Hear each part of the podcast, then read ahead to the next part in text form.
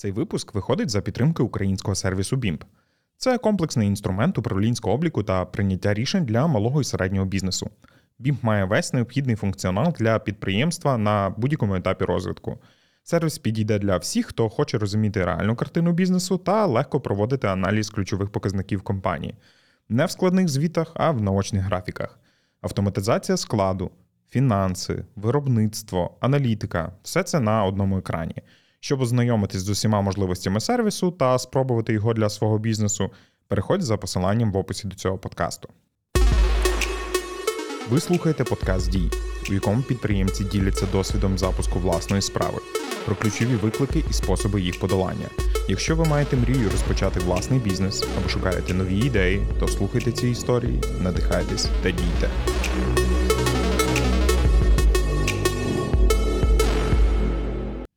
Всім привіт! Сьогодні з нами на зв'язку Дмитро Діргунов, засновник бренду з розробки та виготовлення військової та туристичної амуніції Тургір. Привіт, Дмитро. Привіт, Андрію. Розкажи нам трішки, як народився тур. Тур народився на початку першої війни у 14-му, коли майже така ж сама була ситуація, як і зараз. Друзям потрібно було спорядження. Спорядження майже не було. В Україні тоді воно, в принципі, майже і не вироблялося. Так він і народився. Пішов на ринок, купив пару машинок. А був якийсь попередній досвід, щоб організувати таке виробництво? Ну бо швейне виробництво з мого досвіду організувати не так просто. Це не просто купити там кілька машинок, скажімо так. Ну, прям фахового досвіду не було. За освітою я лікар-невролог, реаніматолог, ортобролог. Тобто фахового досвіду саме швейному бізнесі в мене не було. Ну, Але обставини стали так, що довелося виробляти і вчитися у процесі вже існування бізнесу, скажімо так. А чи був якийсь попередній досвід якраз підприємницької діяльності, що цей от дух е, того, що є потреба, її потрібно закрити? Звідкись він з'явився, напевно, десь на підсвідомості він існував. Це все наслідки якогось попереднього досвіду, який вже був у вашому житті? Ну, Попередній досвід був невеликий такий інтернет-магазинчик по торговлі армійським взуттям американським. Тобто е, тема була доволі близькою, скажімо так. А звідки взагалі таке, е, такий потяг до мілітарі? Це з якогось там попереднього досвіду, чи взагалі там причетність до якоїсь там спільноти, що хотілося все ж таки займатися саме товаром, е, грубо говорячи, військового призначення? Ну, скоріше до інтернет-спільноти та трохи трохи грав у страйкбол. Була така гра до війни. Може і зараз хтось грає, не знаю вже. 10 років майже не брав свої ті електричні автоматики. Та, здається, вже кому їх, комусь їх для тренувань з військових і задонатили. А якими були перші кроки? Я розумію, що от якраз е, тур з'являється в 2014 році. Купляється кілька таких машинок. Тобто, які були перші кроки у виробництві спорядження?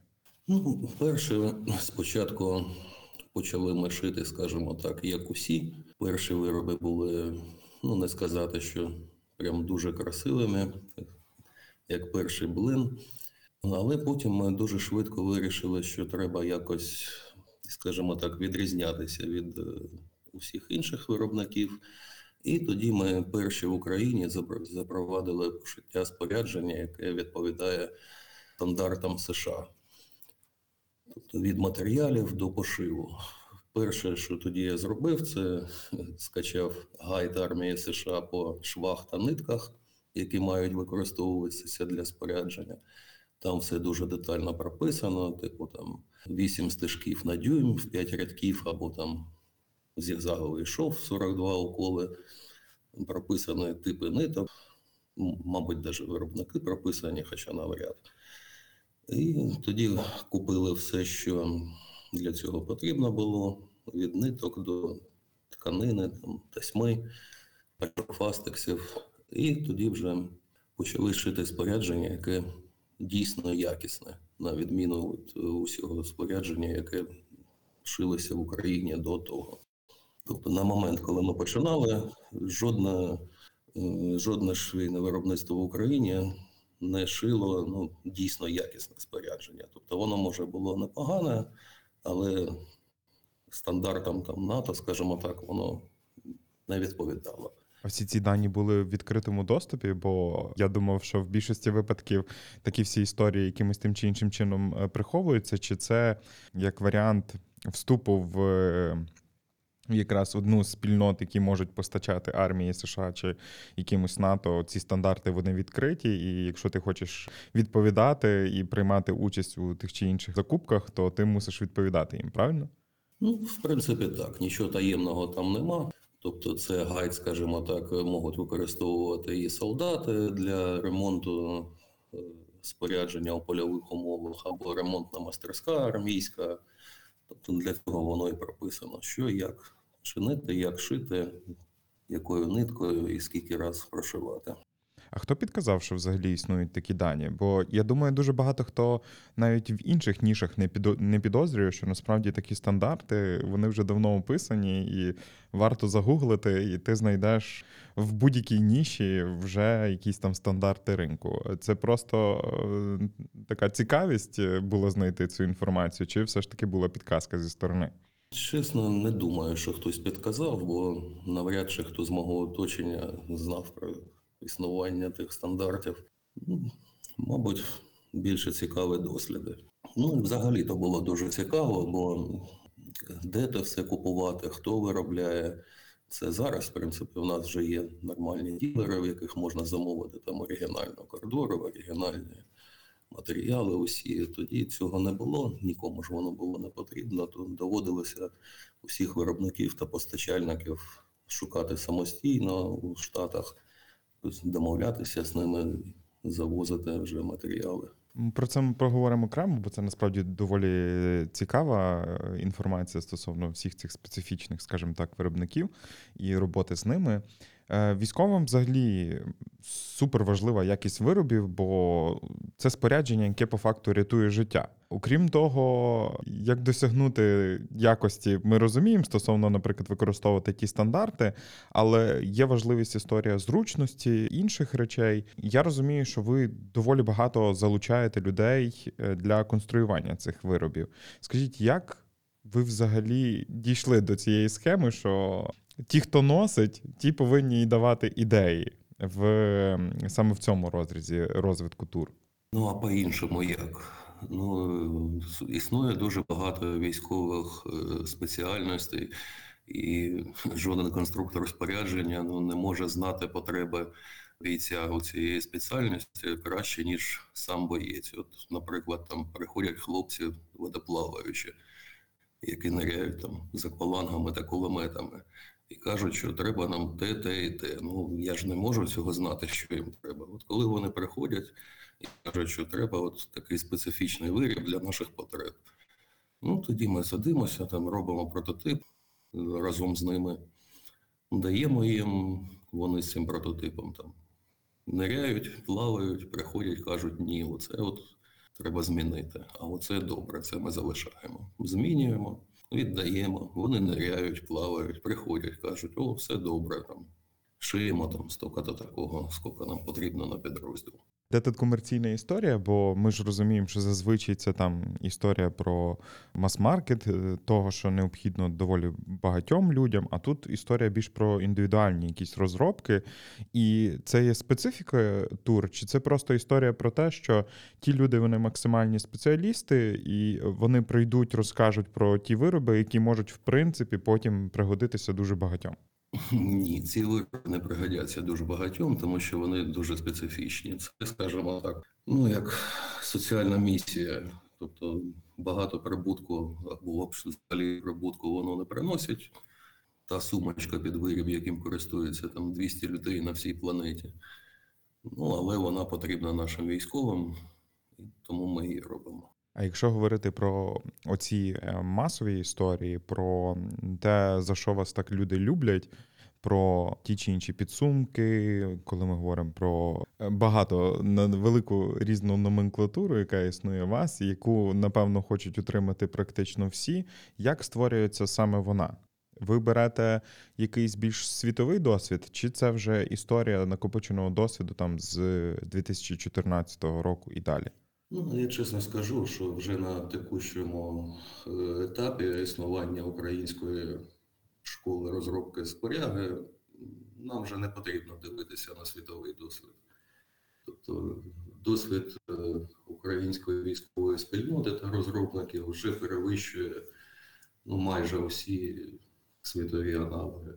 Я думаю, понятно, з яких це причин, бо ми ведемо найжорстокішу війну. А ті ж там британці чи англичані останні роки там трохи походили по Африці та по Афганістану там по 50 чоловік. Ну, Просто вони не мають досвіду та потреб на розробку спорядження. Ну і плюс е, наша війна дуже відрізняється. Тобто американців та англічан, скажімо так, у Афганістані ніхто не гатив артилерією по декілька діб. Тобто їм там от не потрібні, скажімо так, такі величезні е, протиуламкові жилети, які потрібні нашій піхоті. Вони там носять маленькі плитоноски і по щелчку пальців викликають собі арт-підтримку. Тобто наш досвід відрізняється від е, світового досвіду, і вже нам треба спиратися на свій і не дивитися по сторонах, тому що ми можемо зробити краще, ніж будь-який американський чи європейський бренд. І не гірше по якості, і те, що більш підходить для саме нашої специфіки і для нашої армії, а не брати та копіювати якийсь виріб там 15-річної давності американський. Погано, звісно, що за таких умов ми стаємо лідерами на цьому ринку, але ну, будь-яка криза це можливість. А яким взагалі був тур до повномасштабного вторгнення, до 24 лютого? Я розумію, що в 2014 році і під час активної фази там до 15-го це була зрозуміла історія. Це потрібно було масово бігом і вже далі, коли війна перейшла в більш позиційну історію, і там, грубо говорячи, кількість збройних сил не було такою, як зараз існує. Це була компанія для якоїсь такої вузької спільноти, для тих же самих частково страйкболістів, для людей, які займаються цим у вільний час. Е, чи це все ж таки була історія про те, що будь-який військовий міг до вас звернутися, і це була масова компанія по виробництву того чи іншого спорядження? Ні, я б не дуже не сказав би, що тур було масовою компанією. Скоріше, це був, скажімо так, тактичний бутік по розробці чогось доволі недешевого, кастомного, там, на замовлення. Тобто саме на мас-маркет ми не орієнтувалися. У нас і компанія так побудована, що ми не маємо там великого, великої кількості працівників. Тобто ми робили скоріше небагато, але дуже круто та доволі дорого. То у сегменті конкурування там з китайцями по кількості та ціні пошиву ми ніколи не виступили. А це було взагалі свідоме рішення з початку якраз діяльності туру? Бо ну важко насправді було напевно без такого досвіду і розуміння, куди це все йде. Е, взагалі зрозуміти, що такий бутік він буде мати насправді величезний попит, зважаючи на те, скільки в Україні є тих чи інших різних спецпідрозділів і не тільки. Ну так, це було свідоме рішення, бо в принципі е, якось е, вести бізнес, який би мав успіх у цьому сегменті, як і у багатьох інших, можна двома путями або пошити мільйон виробів, щось там заробити не дуже багато на кожному. Ну або пошити там тисячу і заробити трохи більше на кожному з цих виробів. Тобто виготовляти Жигулі або виготовляти Мазераті, скажімо так. Ні, ну Це приємно, що в нас є Мазераті в спорядженні. У вас доволі широка лінійка насправді виробів. Не вся вона е, зазвичай представлена зараз на сайті з зрозумілих причин, але якщо зайти в архіви, то можна знайти дуже багато різних е, цікавих виробів. Е, вони зазвичай виходять від от такої потреби про те, коли звертаються ті чи інші там спецпідрозділи чи просто підрозділи, чи все ж таки це більше експерименти стосовно розробки якихось нових речей. Як це взагалі відбувається у вас? Я думаю, що паралельно. На частину виробів є запроси від військових, а частину робимо тільки тому, що ми можемо це зробити. Адже цікаві досліди. Ну і взагалі, щоб появився запрос на щось, інколи потрібно показати людям, що взагалі таке є. Бо про те, що ніхто і не ніхто і не підозрює, що є такі рішення інженерно-конструктивні. Ну а тобто, раз ніхто про них не знає, то ніхто їх і не замовить. Тобто, спочатку щось треба зробити та показати. А які з ваших виробів якраз пройшли оцей шлях? Про якусь там специфіку. Я я, я розумію, звідки там з'являється, бо їх якось найбільше взагалі в просторі. Там підсумки для смартфонів, це зрозуміло. З'явились смартфони, їх теж потрібно кудись ховати. Але які ще з таких от е, речей для вас? Бо я розумію, що у вас є там окрема і патентна історія стосовно якихось певних виробів, також які вироби от стали в такого суперширокого вжитку, які ви вважаєте, що ви принесли на цей ринок? Ну, мабуть, це полімерні підсумки такого до, до нас ніхто не розробляв. І так, це наша патентована розробка, і зараз ми в Штатах отримуємо на це патент. Це, до речі, доволі непросто в Штатах, скажімо так, по складності трохи-трохи легше, ніж запатентувати велосипед. Ще так з доволі цікавих виробів це наша оригінальна система передачі ваги бронежилету на пояс. Що зараз ми знову будемо поновлювати виробництво, бо дуже-дуже воно актуально. Бійці носять там по 20-30 кілограмів і ну, на торсі. І на поперекових та хребті це не дуже добра така вага. Це я як вертебролог кажу. Тобто досвід е, вертебролога став тут і теж допомагає у розробці спорядження. Ну так, 30-40 кілограм завжди на спині мати це не так вже і просто витримати, в принципі. Слава Богу, що є якраз такі розробки, які допомагають нашим захисникам та захисницям, в принципі, з тим тим чи іншим чином справлятись. Тим більше, знову ж таки, не так багато. Взагалі в світі, напевно, існує таких розробок, бо, напевно, не так багато в світі було конфліктів, яких такій кількості людей в різних комплекціях, які, напевно, не зовсім були готові до таких навантажень, взагалі якихось виробів, які могли полегшити їм життя. Ну, там існують, але ну, усі вони мають певні недоліки, конструктивні, там, юзабіліті. Тобто, ну, чесно, не бачив ні одного, щоб от так от глянути і сказати Вах, оце воно. Нема такого. Ще Rolls-Royce в РПСі немає. так? Немає. Ну, можливо, ми говоримо якраз на на етапі його створення саме. Можливо, скоро Можливо. В, та, в Україні така історія з'явиться.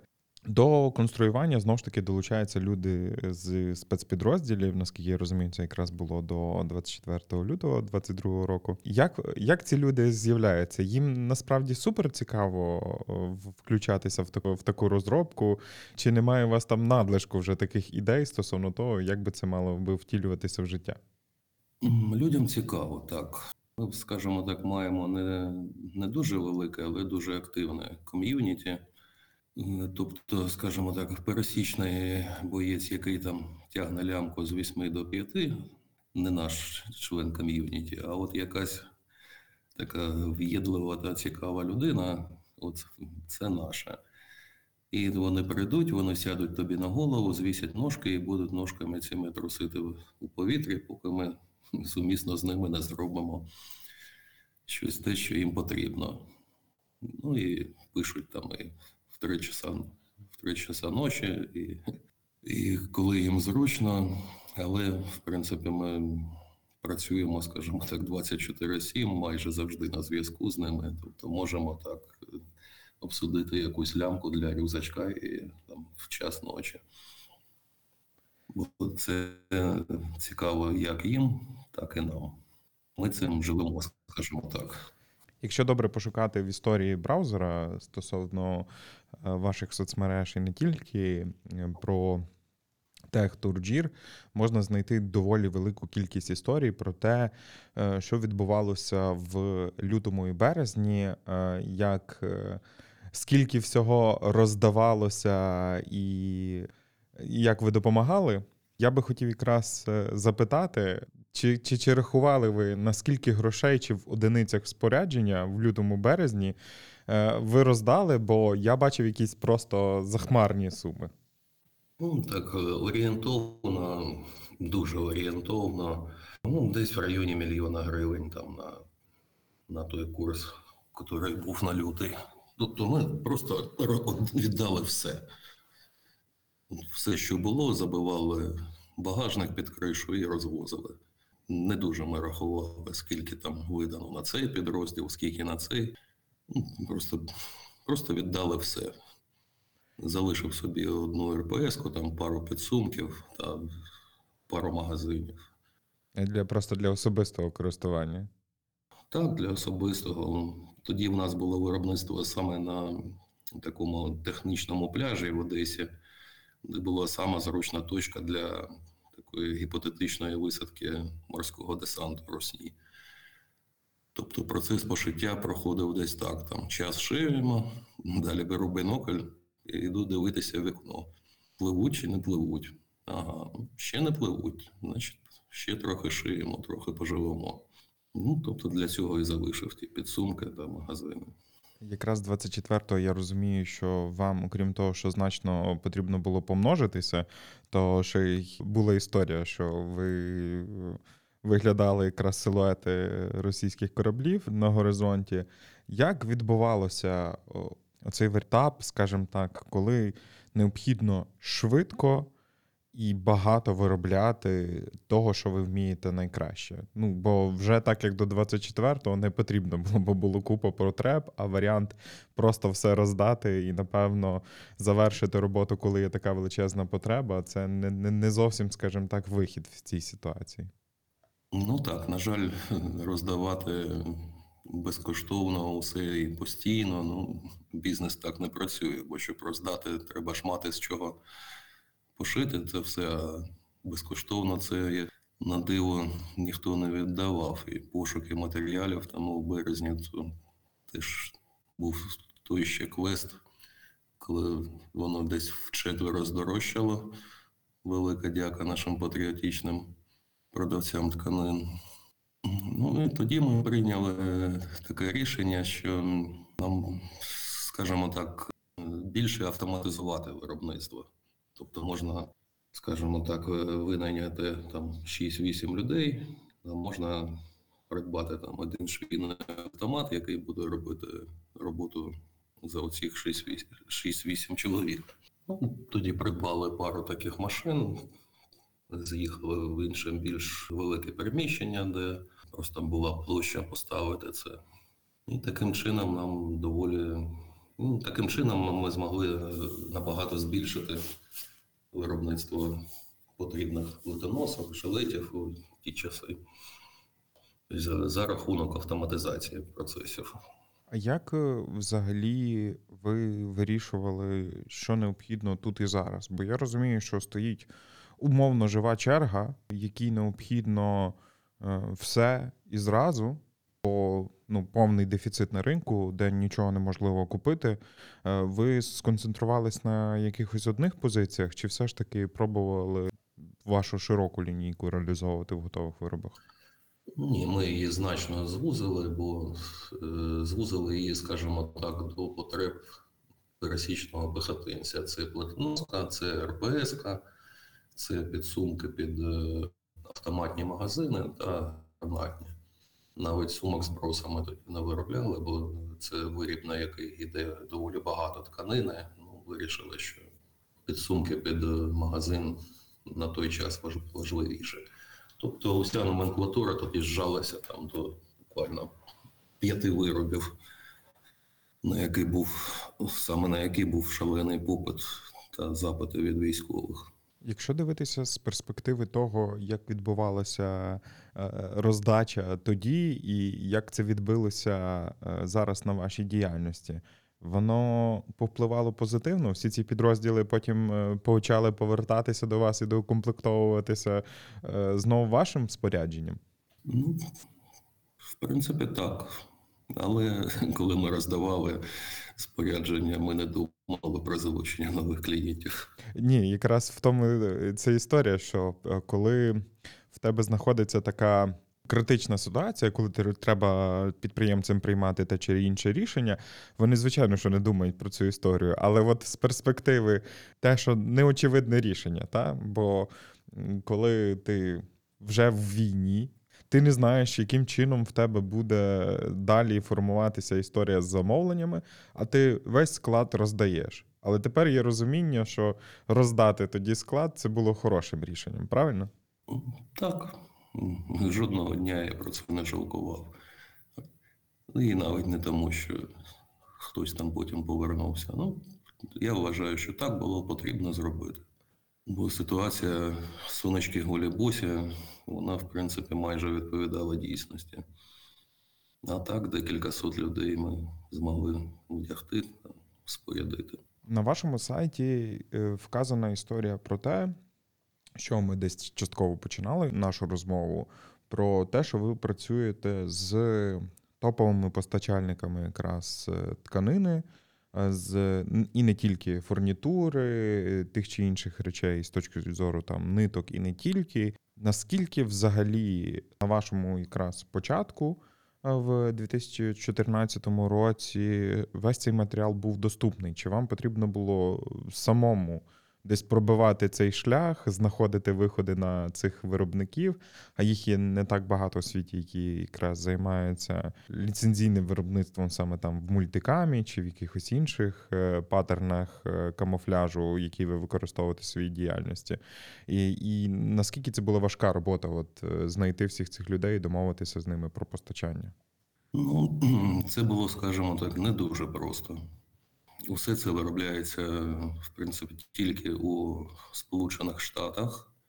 Усе це виробляється доволі великими компаніями, і коли до них 10 років тому у двері стукається якийсь маленький ФОП з України, вони так трохи з подивом на то дивляться і питають, чоловіче, ви точно по адресу?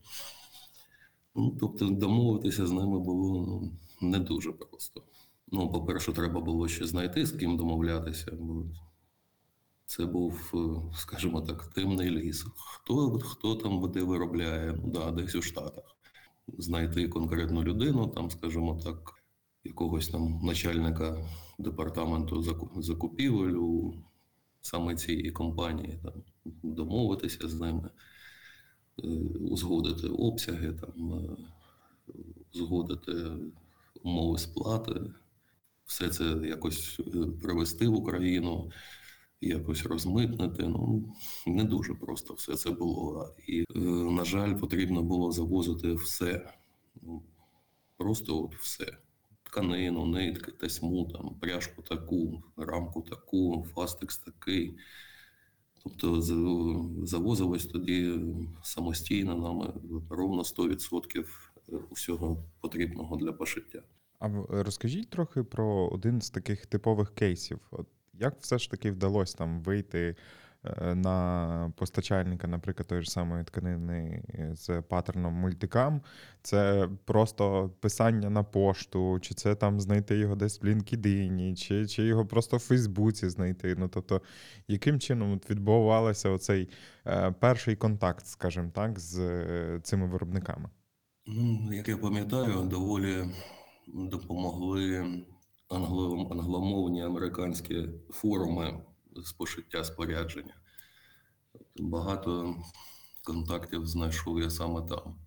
Наскільки взагалі розвинута вся ця історія? Бо я розумію, що мілітарі спільноти там в США вони напевно трішки більше зараз розвинуті, ніж українські. Хоча я думаю, що ми вже скоро будемо десь з ними на рівні, особливо якщо зайти е, на наші форуми і можна почитати там детальні відгуки навіть про е, ваші вироби, але про це там трішки пізніше.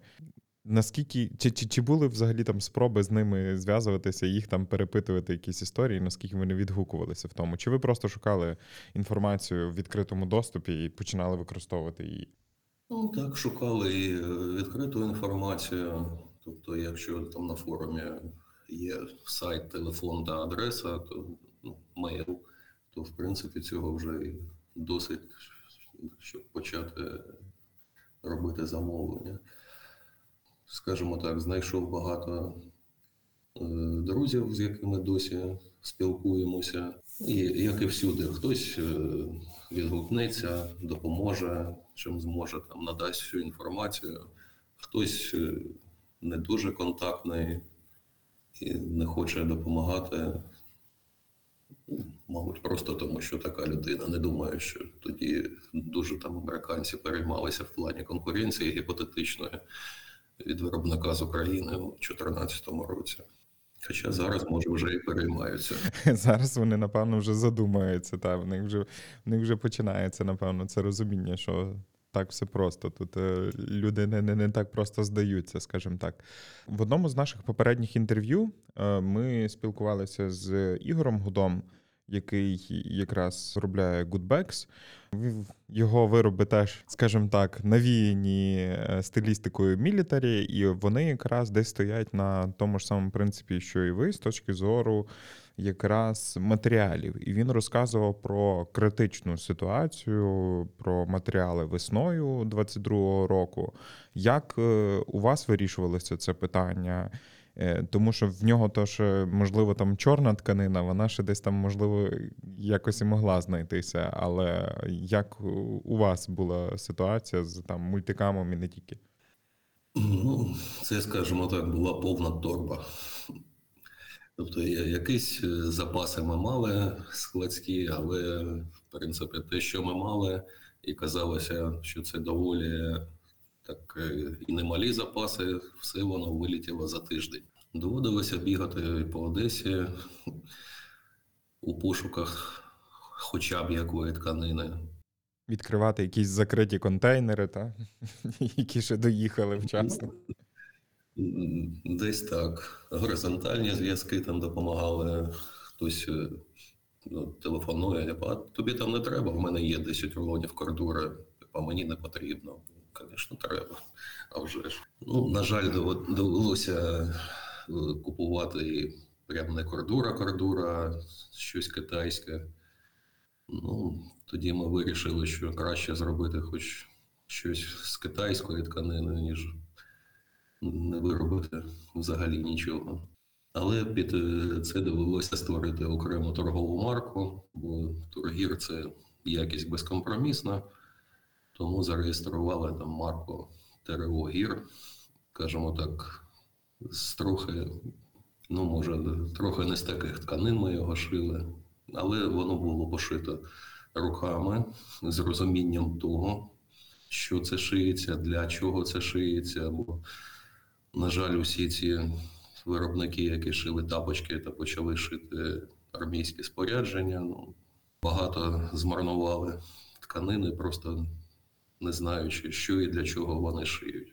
Так, багато людей е, в цій спільноті говорили про те, що, на жаль, їхні, скажімо так, бажання були благі, але можливо краще було тоді звернутися до спеціалістів. Це там з точки зору і бронежилетів, і, і не тільки. Тобто, дуже велика кількість була скажімо так, бракованих е, виробів. А якщо б дійсно не створювали ось би штучний дефіцит на ринку, то можливо би ті, хто це вміє, могли б швидше забезпечити той попит, який існував, скажімо так. Ми викладали тоді викрійки та рекомендації там на плитоноски, підсумки.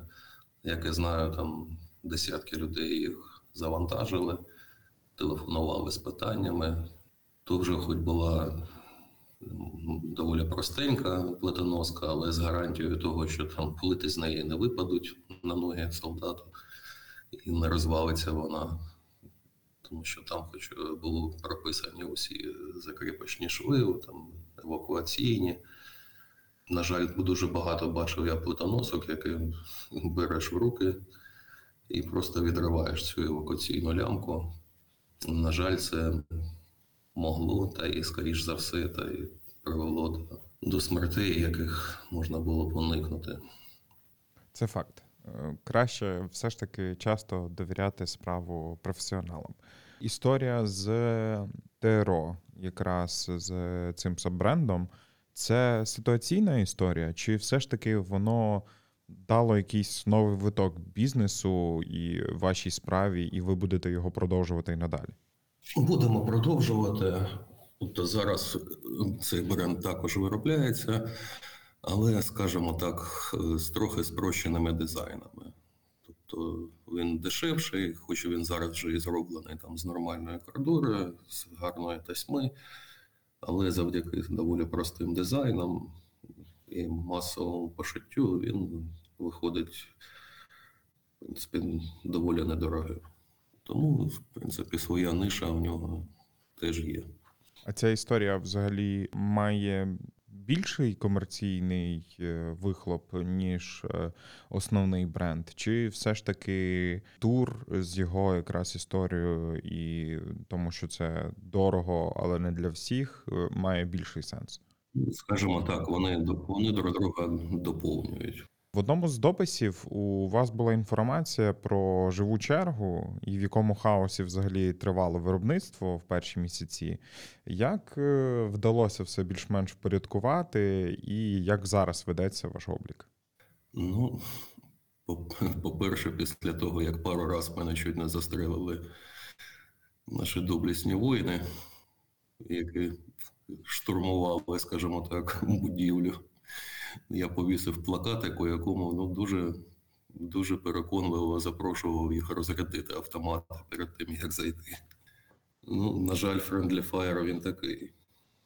Тобто, коли люди ідуть до тебе за підсумками, ти так не дуже очікуєш того, що вони підіймаються по, по сходах і ціляться в тебе з кулеметів та автоматів. Не знаю, кого там вони очікували побачити, яких примарних російських диверсантів. Ну, на швейному виробництві. Довелося впасти, довелося впасти та відповзати. Бо від своїх, ну, як-то зовсім не хочеться таку случайну кулю отримати. Так звана клієнтська підтримка відбувалася. Саме так. Якщо приходити більше до історії е, цифр і до історії тим, чим ви користуєтеся е, для обліку, які інструменти якраз зараз допомагають це більш-менш тримати в якомусь порядку? Ну, старі добрі таблички Excel та додаток е, для обліку BIM. В принципі, це все, чим ми використовуємося для обліку. Закриває всі наші потреби.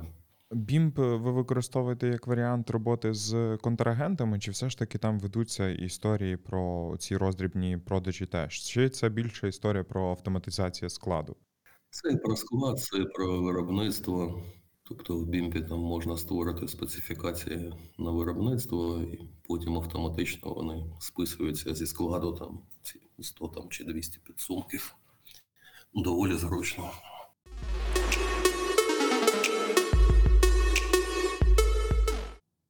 Часто дуже бісить використовувати різні інструменти для обліку фінансів, складу та виробництва. Це збільшує ймовірність помилки, а відповідно і втрати для бізнесу. BIMP поєднує у собі всі ці функції та дає легкий та зрозумілий доступ до роботи зі своїми даними. А гнучкі налаштування, які ви можете зробити з командою сервісу або ж самостійно, можуть позбавити головного болю від рутини, що заважає думати про розвиток. В сервісі ви можете вести фінансовий облік, облік продажів, облік складу та облік виробництва, контролювати закупівлю, вести платіжний календар та багато іншого. Щоб спробувати його на своєму бізнесі, переходь за посиланням в описі до цього подкасту і дій.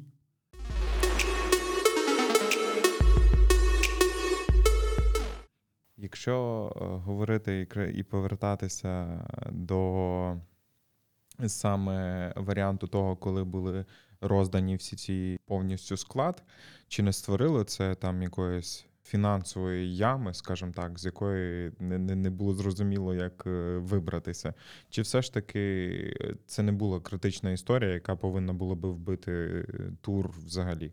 Ну, скажімо так, це було доволі, доволі неприємно для бізнесу, але завдяки тому, що ми мали матеріали, а не самі готові вироби, ми вже змогли виробити, е, виробити саме підсумки і вже, скажімо так, обміняти їх на гроші. Ну, тому вдалося залишитися на плаву.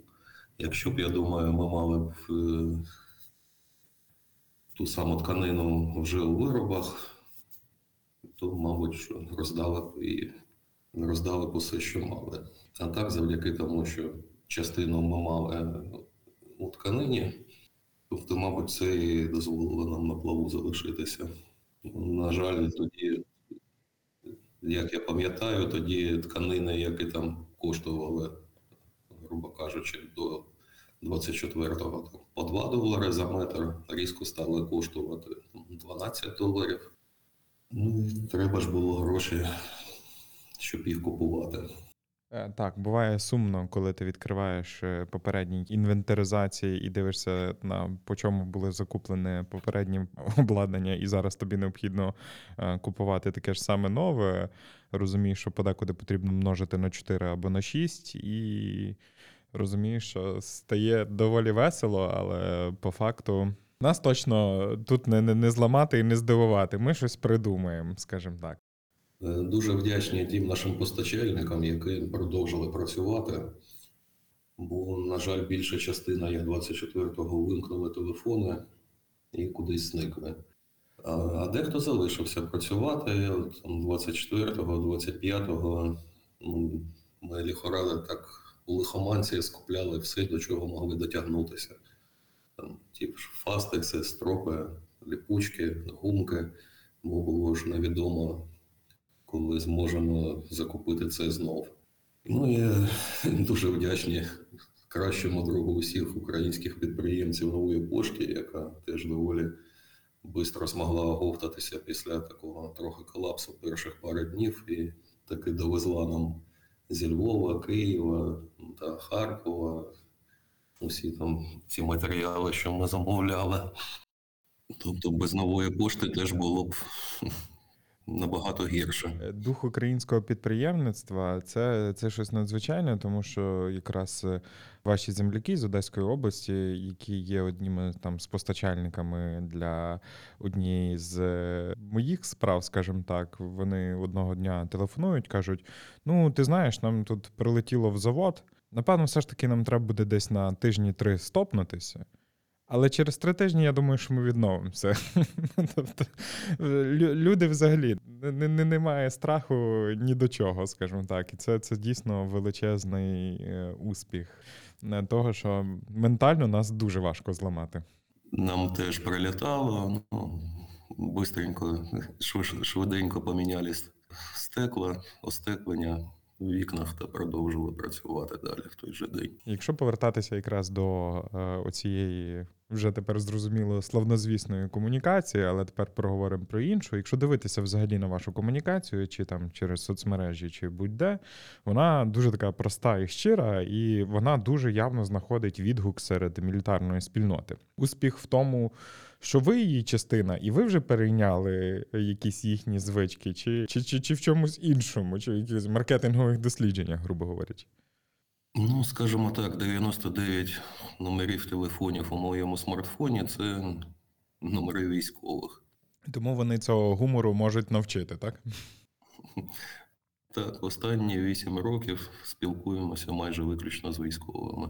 Щось від нас переходить до них, а щось від них до нас. Ми всі знаємо, що нічого кращого, ніж сарафанне радіо, до речі, як інструмент поширення інформації, і не існує. Ем, а взагалі в вашій сфері особливо.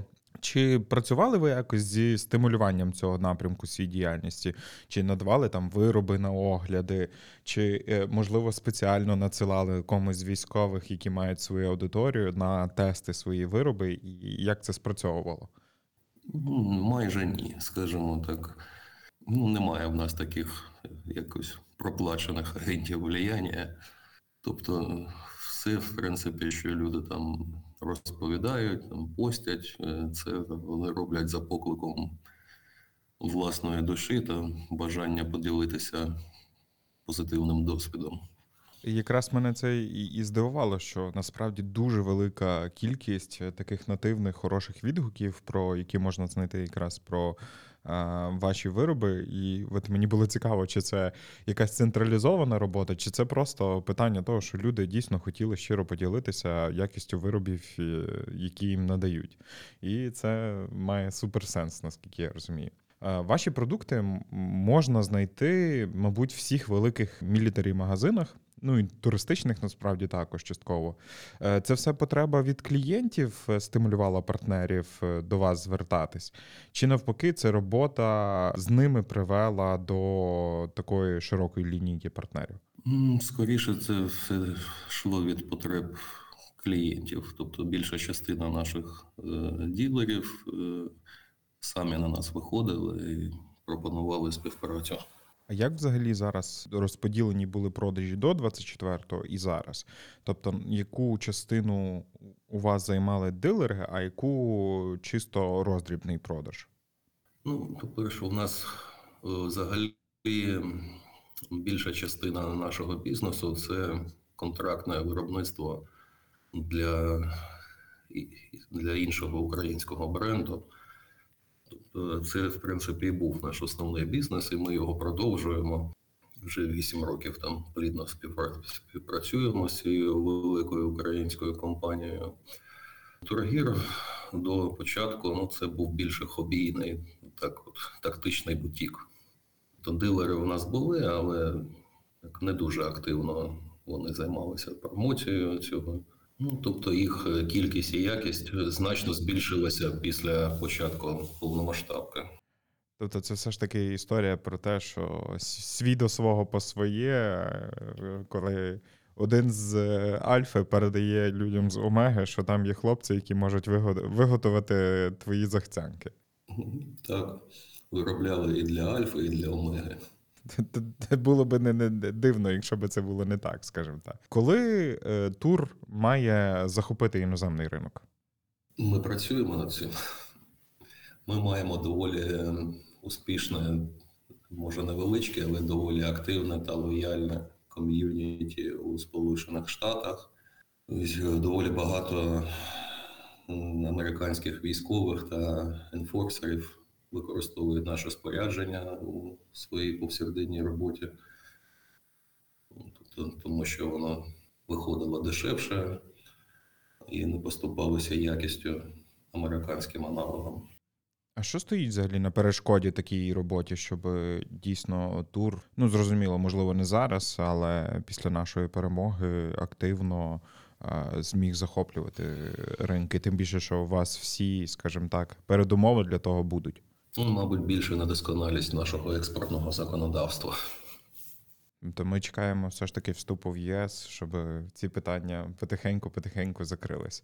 Е, Майже всі наші гості, до речі, про це говорять, що вони вже в принципі готові вийти в Європу, лиш би не експортна політика, скажімо так. Але історія про те, що як, як відбуваються зараз ці продажі? Просто вони заходять на сайт на англомовну версію і купують, чи це більше там відбувається через якісь соцмережі, чи через якихось посередників е, людей? Більше через е, соцмережі, бо треба розраховувати доставку там е, в кожну країну індивідуально від її логістичної зони, там ваги того пакунку. Тобто наш е, сайт ну, не знайшли ми такого плагіну від Укрпошти, який зміг би це все самостійно розрахувати. То приходиться це обробляти, скажімо так, вручну кожне замовлення. Ну і це тільки-тільки от нещодавно з'явилася така можливість, бо до цього 100-100% усіх наших потужностей йшло ж на, тільки на Збройні сили. Який відсоток був оцих е, саме експортних замовлень у вас? Це був все ж таки невеличкий відсоточок, який весь час ріс, е, чи це якась була стала історія? Ну, це був доволі значний відсоток, який потроху зростав. Тобто зараз у відсотках він набагато менше. Ви якось стимулювали цю діяльність, чи вона знову ж таки від сарафанного радіо йде? Намагалися стимулювати саме цей е, е, закордонний попит, але е, сарафанне радіо воно працює точно так же і в Америці, як і в Україні. Хтось там з одного якогось підрозділу купив, подивився, пофотався, усі інші побачили. Вау, круто! Що це з України, та невже? Ну давай ми теж купимо. Це, це вже скоро буде як і, і знак якості, що це з України. Значить, це перевірено боями. Саме так. Що у вашій діяльності взагалі найбільше приносить задоволення? От які моменти? Найбільше, мабуть, взагалі до сльоз так комерційно, коли бачиш там фотки чи виріб, у якому застрягли кулі, уламки, от тоді е, ти, розумієш, нащо ти все це робиш, що твої вироби рятують життя. Для чого вони і були створені по факту? От, мабуть, це приносить. Мабуть, це приносить найбільше задоволення. Які проблеми залишаються на нашому ринку, і які ніші для розвитку інших, напевно, суміжних бізнесів е, ви бачите в у вашій ніші саме? Ну, скажімо так, і досі залишаються проблеми з матеріалами. Навіть американці ще не змогли настільки збільшити виробництво. Якщо там, наприклад, зараз замовити, зараз у нас лютий 23-го, от якщо зараз замовити там партію кордури якоїсь мультикамі на фабриці, то ну і думаю, отримати її можна буде десь восени, не раніше. Досі залишається велика черга та дефіцит на ринку матеріалів. Чи не було бажання придбати якусь ліцензію або взяти якраз інвестиції під ці історії, чи американці все ж таки не надають таких речей по франшизі чи іншого варіанту по створенню такої тканини в Україні? Ну, Чесно, я думаю, що вартість, вартість такого виробництва, вартість такого виробництва це десятки мільйонів доларів. Це, мабуть, трохи більше наших поточних можливостей. Потреби України в такій тканині ще поки що не закривають. Та навіть при, при такій кількості е, збройних сил все одно є історія, що це не настільки рентабельно ще. Та. Розкажіть, е, якою, яким буде майбутнє тургір після нашої перемоги, і куди зайде весь український ринок якраз мілітарі еквіпменту? Ну, буде цілком е, ймовірно передбачити, що після нашої перемоги цей сегмент ринку жде стагнація та скорочення, як і завжди. Після закінчення війни військова продукція стає вже непотрібною. Тому доведеться шукати інші ринки. Тобто зараз з'явилося дуже багато нових виробників. Мілітаризація світу, думаю, буде тривати. І після нашої перемоги, думаю, будемо шукати інші ринки. Е, Я маю надію, е, що нас слухає е, хтось той, хто може повпливати якраз на експортне законодавство, щоб вже компанії, які працюють на цьому ринку, можуть відкривати для себе нові ринки набагато легше. І е, знову ж таки, щоб ми не чули такого слова, як стагнація, а навпаки, е, ми росли. Але я думаю, що в Тура і так історія будь-якого буде тільки продовжуватися і продовжуватися, і більше людей захочуть е, більш зручний і тактичний одяг, знову ж таки, розуміючи ті потреби, про- повз які вони пройшли на практиці. Так що я думаю, що у вас точно історія не, не буде переходити якоюсь певною мірою в стагнацію, принаймні точно з туром. Дякую, теж маємо на це надію. І щоб всі ці історії якомога швидше відбулися, і українські виробники якраз теквіру е, різного гатунку, і так само обладнання і спорядження могли виходити на нові ринки. Ми закликаємо вас підтримати Збройні Сили України, наших захисників і захисниць донатом, е, придбати для них е, е, щось з туру або придивитись собі щось з туру, якщо ви зараз якраз в лавах Сил оборони. А я вам дякую за розмову. За те, що ви робите вашу роботу, за те, що ви рятуєте знову ж таки часто життя нашим захисникам та захисницям, і робите дійсно е, свою роботу на совість, е, що дійсно подекуди можливо бракує певним людям. І для вас ця історія. Більш ціннісна, ніж історія про гроші, бо роздати просто так на мільйон продукції це е, дійсно гарне рішення, скажімо так. Дякую, Андрію. Було приємно поспілкуватися. А ви слухайте такі історії, надихайтесь і дійте. А я нагадую, що цей випуск виходить за підтримки BIMP – сервіс фінансового результату. Якщо тебе надихнула ця історія і ти хочеш більш ефективно керувати власною справою, переходь за посиланням в описі до цього подкасту, реєструйся на BIMP, та команда Турботи розкаже тобі про всі можливості сервісу і як ти можеш зробити власний бізнес більш успішним.